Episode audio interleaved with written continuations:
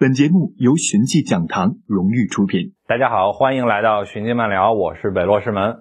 哎，上一回呢，咱们讨论姜子牙，我列了一大堆的证据来证明这姜子牙其实不是大家印象里的这个白胡子军师形象啊，就连他的名字呢，更合适的称呼也是应该叫吕尚，而不是姜子牙。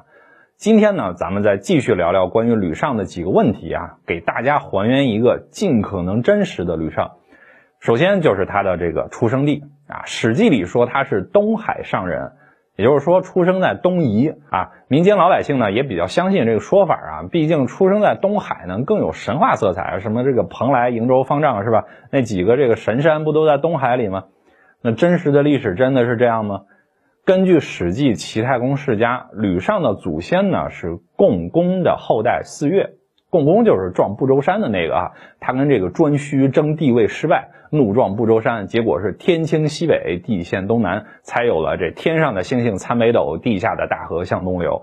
而这个四岳呢，这史记里说是四个人，四岳嘛哈，也有的史书呢说就是一个人啊。咱们今天先不探讨这个事儿啊，总之按照这个史记的说法。四岳辅佐大禹治水有功啊，有的人呢就封在了吕，有的人就封在了申，这两个地方都在今天的这个河南南阳一带。而四岳本身都是姓姜的啊，所以呢姜姓就分出去两支，封到这个吕的姜姓族人呢就以吕为氏啊，这就是吕尚的祖先的由来。哎，这里多说一句啊，四岳咱们不管他是四个人还是一个人啊，在上古时期这出场率是非常高的。是经常跑龙套的一个配角啊，比如说这个尧曾经就让四月推荐接班人啊，四月就推荐了舜。舜年老师呢又问有什么贤能哎能来辅佐我呢哈，这四月又推荐了禹。看得出来啊，四月在当时华夏这个部落联盟里边地位还是相当高的啊，估计很可能就是姜姓的族长。而这个姜姓部落呢哈，就是后来周朝人口里边所称的那个姜戎。方生老师之前呢也讲过一次西戎的事儿哈，西戎就是位置在西方的一些蛮族部落的通称啊，这当中有一个部落就是姜戎，其实也就是这个四岳的后裔嘛啊。关于姜戎啊，有一种说法是说这个姜戎就是古代羌人的一个部落，姜和羌本来就是同一个字的两种写法。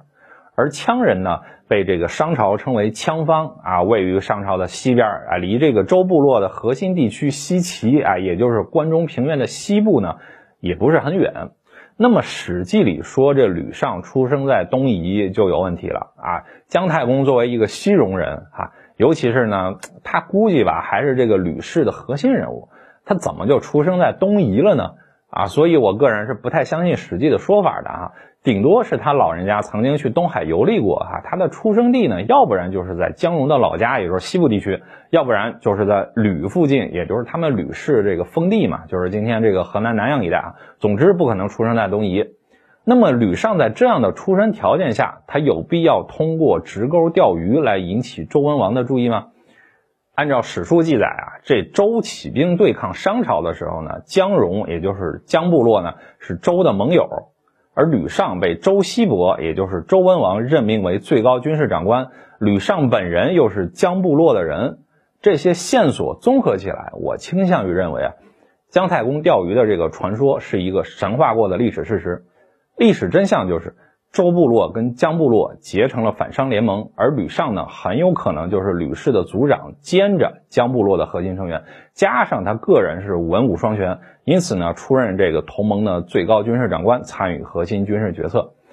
那么这就跟史记里说吕尚穷了一辈子相矛盾了，对吧？更别说什么屠牛于朝歌，卖饮于孟津那些事儿了。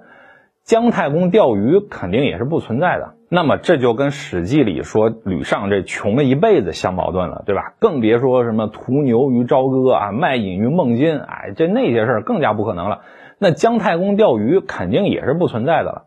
照我说呀，这历史记载，尤其是这个先秦时期的记载，多多少少都带着点神话色彩，咱们得挑着看。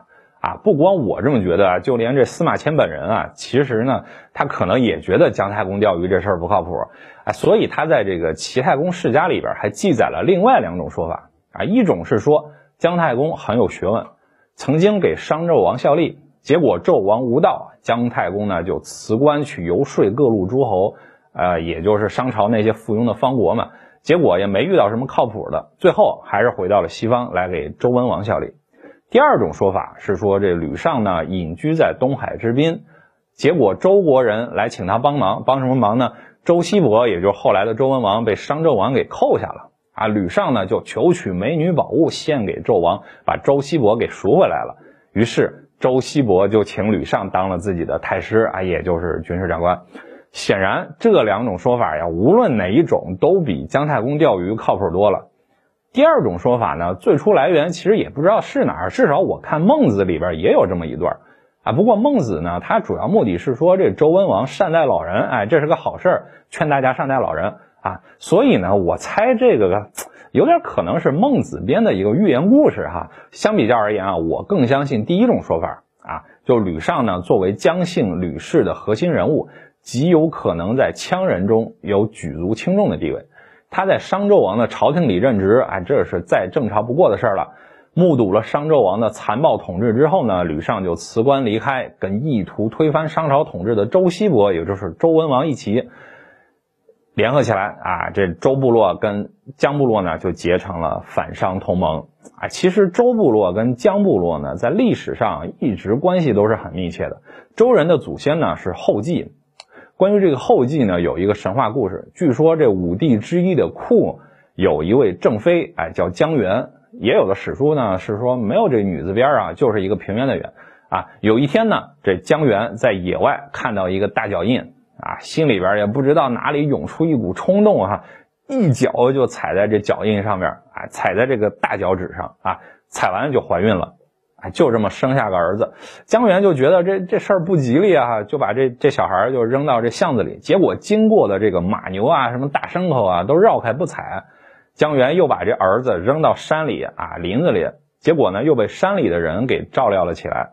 姜元后来又把儿子搁到这结冰的河上，哈，想冻死，或者也可能是准备像河什么冰是不是裂开之后掉水里啊？结果呢，飞来的这个鸟啊，用这翅膀盖住这个小孩儿，还给他当被子啊，给他保暖。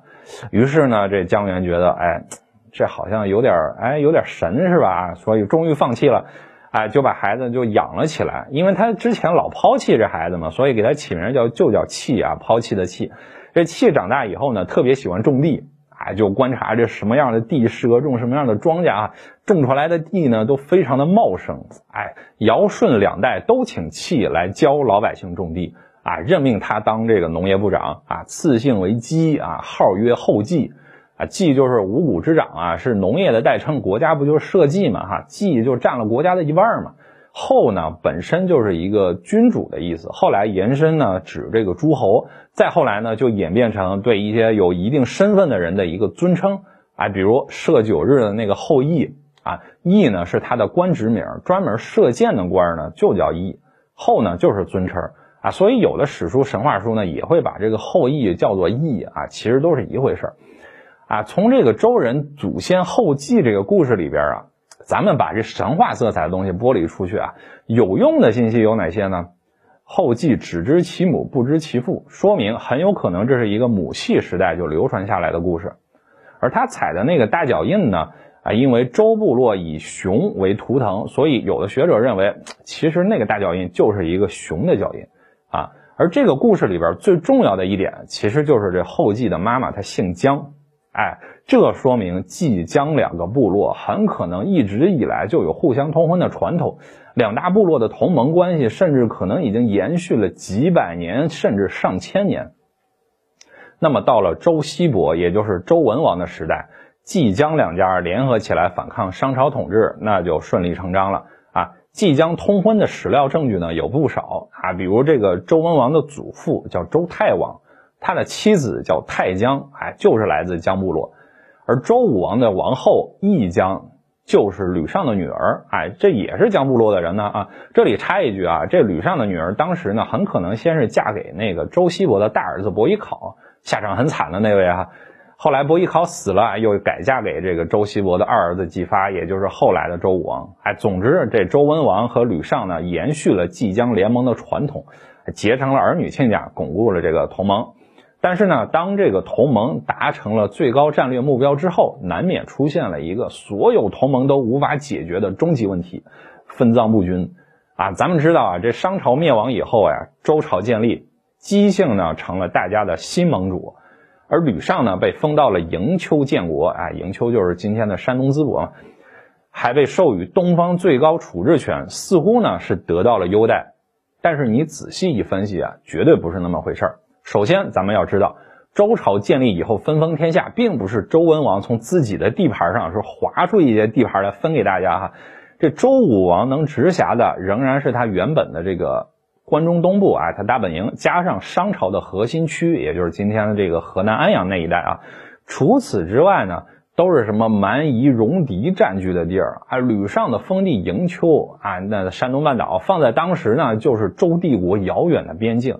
派你去那儿，其实是帮周天子开疆拓土的。《史记》清清楚楚记载了，吕尚到营丘建立齐国以后，人家当地土著马上就杀过来了，说来侯来伐，与之争营丘。啊，来侯就是来夷的首领啊，来夷跟其他一些东方的这个部落，比如什么淮夷之类的，都被通称为东夷啊。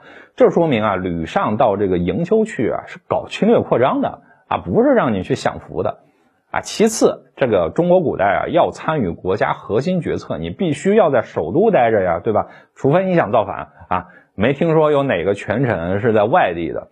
而这吕尚呢，作为周天子最重要的盟友。啊，却不能留在首都，只能去这个荒郊野岭跟野蛮人去干仗。你说这事儿正常吗？啊，可能有的朋友也会说了啊，那不光这吕尚啊，周武王几个弟弟不也都分封到外地去了吗？啊，别的不说，就齐国那隔壁那鲁国啊，周武王的弟弟周公旦的封地，当时也是偏远地区，对吧？哎，这就是只知其一不知其二哈。周公旦被封到曲阜建立鲁国不假，但是周公旦本人并没有到曲阜去。他留在了这个首都辅佐周天子，真正去建立鲁国的是他的长子伯禽。这叫什么呀？爹在朝廷里参与国家大事儿，儿子呢在外地开疆拓土、积累资本，对吧？这样一来，进可以在中央站稳脚跟，退呢可以到鲁国割据一方，这才是这周王朝核心人物应有的待遇嘛。咱们再举一例子啊，周武王的另一个弟弟啊，康叔封被封到了魏国。这是昔日商王朝的核心区啊，是当时最发达的地区之一，比营丘那种荒郊野岭强多了啊！而且呢，康叔封同样是留在了首都担任核心的大臣，没有去到封地，真正管理魏国呢也是他儿子。这么一比较，大家就能看出问题了哈。人家姜部落啊，帮你这个季家打下天下，结果呢，天下打完以后，反倒被排挤出了政治核心啊，被发配到什么边远地区自生自灭啊。那这期间有没有发生什么宫廷政变啊、尔虞我诈之类的事儿呢？又或者是吕尚是不是像当年离开商纣王朝廷一样，哎，心灰意冷，主动离开政治中心，到这个营丘去过一个天高周王远的生活啊？那咱们就无从得知了。好了，说了这么多呢，咱们可以总结一下啊，真实历史上的姜太公吕尚到底是个什么样的人，有什么样的人生经历？吕尚是吕氏的核心人物，很有可能也是姜部落，也就是姜戎，也就是羌方的族长啊。由于身份地位十分高贵，所以很年轻的时候呢，就来到了商朝中央政府担任高官。但是在目睹了商纣王的种种暴行之后，他主动辞官离去啊，同这个周西伯，也就是后来的周文王结成儿女亲家，巩固了自古以来的冀姜联盟。在冀江同盟中，哎，周西伯呢主导这个同盟的决策，而吕尚掌握同盟的军权。这里还要强调一句啊，此时的吕尚应该还是一个中青年，哎，这咱们上回说过啊，正是他精力最旺盛、体力最充沛的年纪。所以后来武王伐纣啊，吕尚作为最高军事统帅，经常冲杀在战场上啊，甚至是跟商朝大将阵前单挑。商朝灭亡之后，商朝灭亡之后呢，冀江同盟也就没有了存在的意义啊。周武王就开始排挤最强大的盟友姜部落啊，最终啊，不知道是政治斗争失败，还是自己厌倦了政治斗争。总之啊，吕尚来到了偏远的东海之滨营丘，啊，建立了齐国，这就是真实的姜子牙。好了，关于这历史上真实的姜子牙呢，今天呢，咱们先聊这么多啊。姜子牙身上的事儿啊。值得聊的太多了，下回咱们再慢慢细聊。哎，今天先讲到这里啊！欢迎大家在寻迹讲堂 APP 订阅寻迹漫聊啊！我是北罗师门，咱们下回再见。想收看或收听更多精彩内容，快去微信关注“寻迹讲堂”。